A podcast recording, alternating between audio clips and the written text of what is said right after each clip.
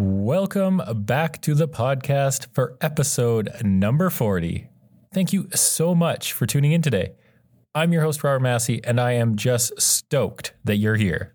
This week's episode is coming from a question I got from someone I was teaching this week. It's about creating the sharpest photos from any lens. My student wondered why sometimes, when their focus is good, it still seems like some of their pictures are slightly sharper than others. Well, that can come down to finding your lens's sweet spot. And what that is, why it matters, and how to find it are what we will be talking about this week.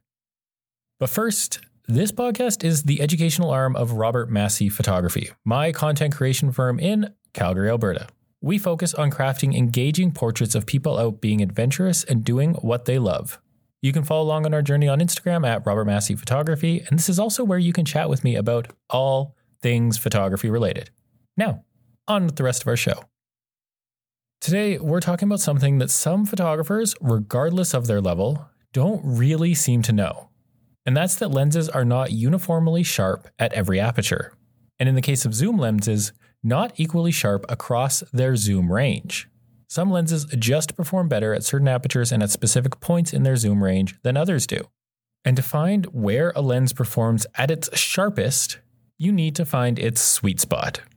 Now, the sweet spot on a lens is where the lens will be at its sharpest, meaning it will offer the most detail for what is in focus.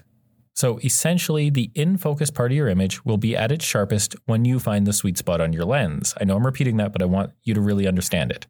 Now, don't confuse sharpest with depth of field. They don't mean the same thing.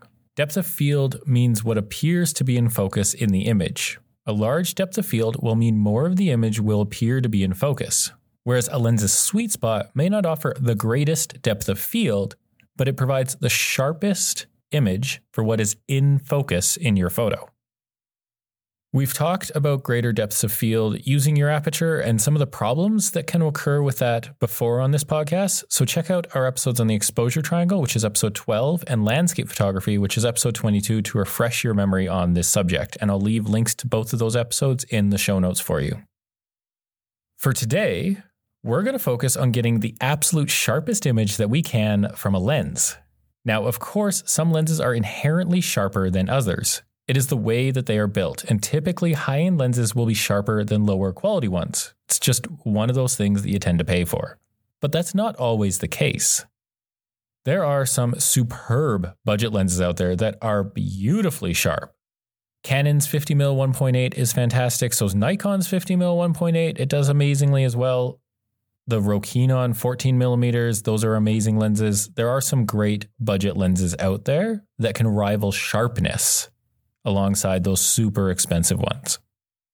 So, no matter what lens you are using, this is worth trying. So, just get out there and you may be pleasantly surprised with the results and the sharpness you can get by finding your lens's sweet spot.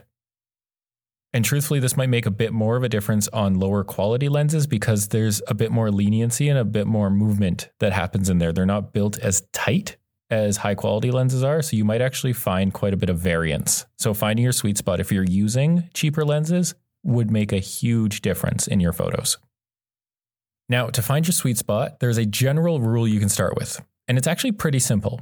Find the maximum aperture of your lens where it is at its widest.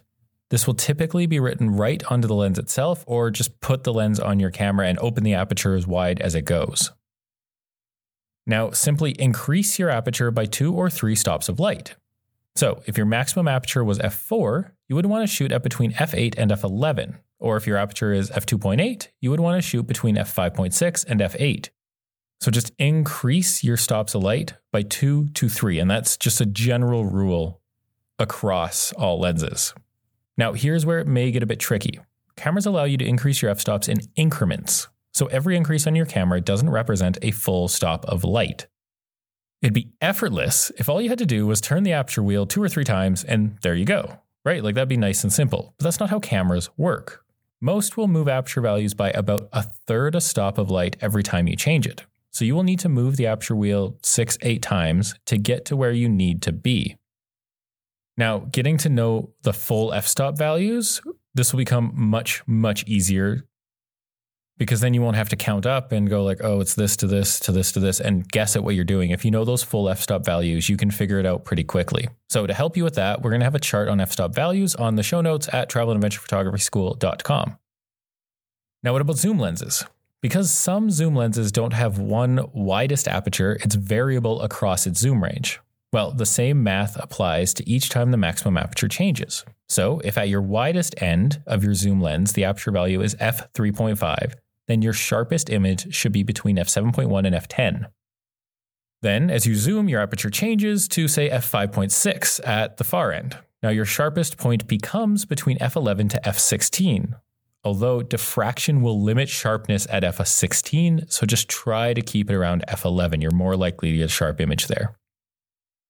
So, your sharpest point and your sharpest aperture point will actually change as your f-stop value changes on a zoom lens.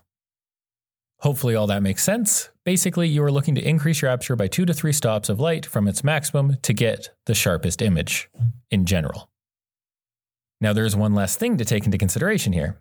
On a prime lens, you only have one focal length to worry about, but on zoom lenses, the sweet spot may be in just one part of the zoom range, or it may change depending on the focal length you are using. And this will vary greatly depending on the lens you are using.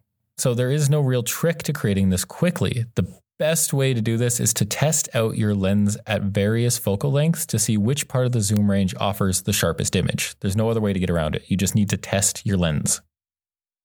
One of the ways to do this is to set up a test area for your camera and the lenses. So grab an object that has tiny writing on it. I've used a vintage camera and lens for this before, and set it up somewhere where you can use the full zoom range of your lens without going out of focus. Now, put your camera and lens combination on a sturdy tripod and set the first focal length you want to test. For a lens like the 70 to 200, I try to test it in quarters approximately. So I would test it at 70 millimeters, 105 millimeters, 135 millimeters, 165, and 200 millimeters. And this will let me know if I'm in and around those values, what aperture is at its sharpest in those focal ranges, which is super helpful for taking certain types of photos. Now, once you've got your focal range set, set your camera to a low ISO and your aperture at its minimum, the largest number, and then work backwards through aperture values until you get to your maximum. Make sure you take a photo at each aperture value along the way. So, say your maximum aperture is f22, set your camera to 70 millimeters, set it to a really low ISO, and set your aperture to f22. Now adjust the shutter speed to whatever it needs to be so that it is exposed properly. And then take a photo at f22. Once you've done that, scale it back however far it goes, say it's down to f20. Take another photo and just keep going back all the way down to, say, it's f2.8 is your widest aperture that you have. It's a lot of photos to take, but you need to have each one so you can see exactly where your f stop is going to be at its best. Now, a few things to watch as you do this use a remote trigger to make sure you don't bump the camera. If you can, change the aperture and shutter speed values without touching the camera. Something like the Alpine Labs Pulse will let you do this, but there are plenty of others out there. Don't change focal lengths at all between photos. Leave it at one focal length for this entire test range. Once you've completed the test throughout the entire aperture range, move on to your next focal length and just repeat the process until you have all the focal lengths that you want to test. Now, try to take these images in a well lit area outside in good light or using studio lights indoors. Poorly lit images will affect the sharpness and the way that represents, so light it to the best of your abilities. Now, once you've completed this process for each of the lenses that you're testing, upload them to your editing program. I use Lightroom for this. Now, pull the images up for each focal length, zoom in and compare the photos from each aperture rating. In Lightroom, I used a 3 to 1 scale to be able to get right up into the picture. Eventually, you will find the ones that are the sharpest, and you will also get to see where your lens turns out its worst images in terms of sharpness. Once you know this, jot down the results in a note on your phone, computer, or somewhere you will be able to reference them. That way, if you do forget what your sharpest aperture is, you don't need to do this test again.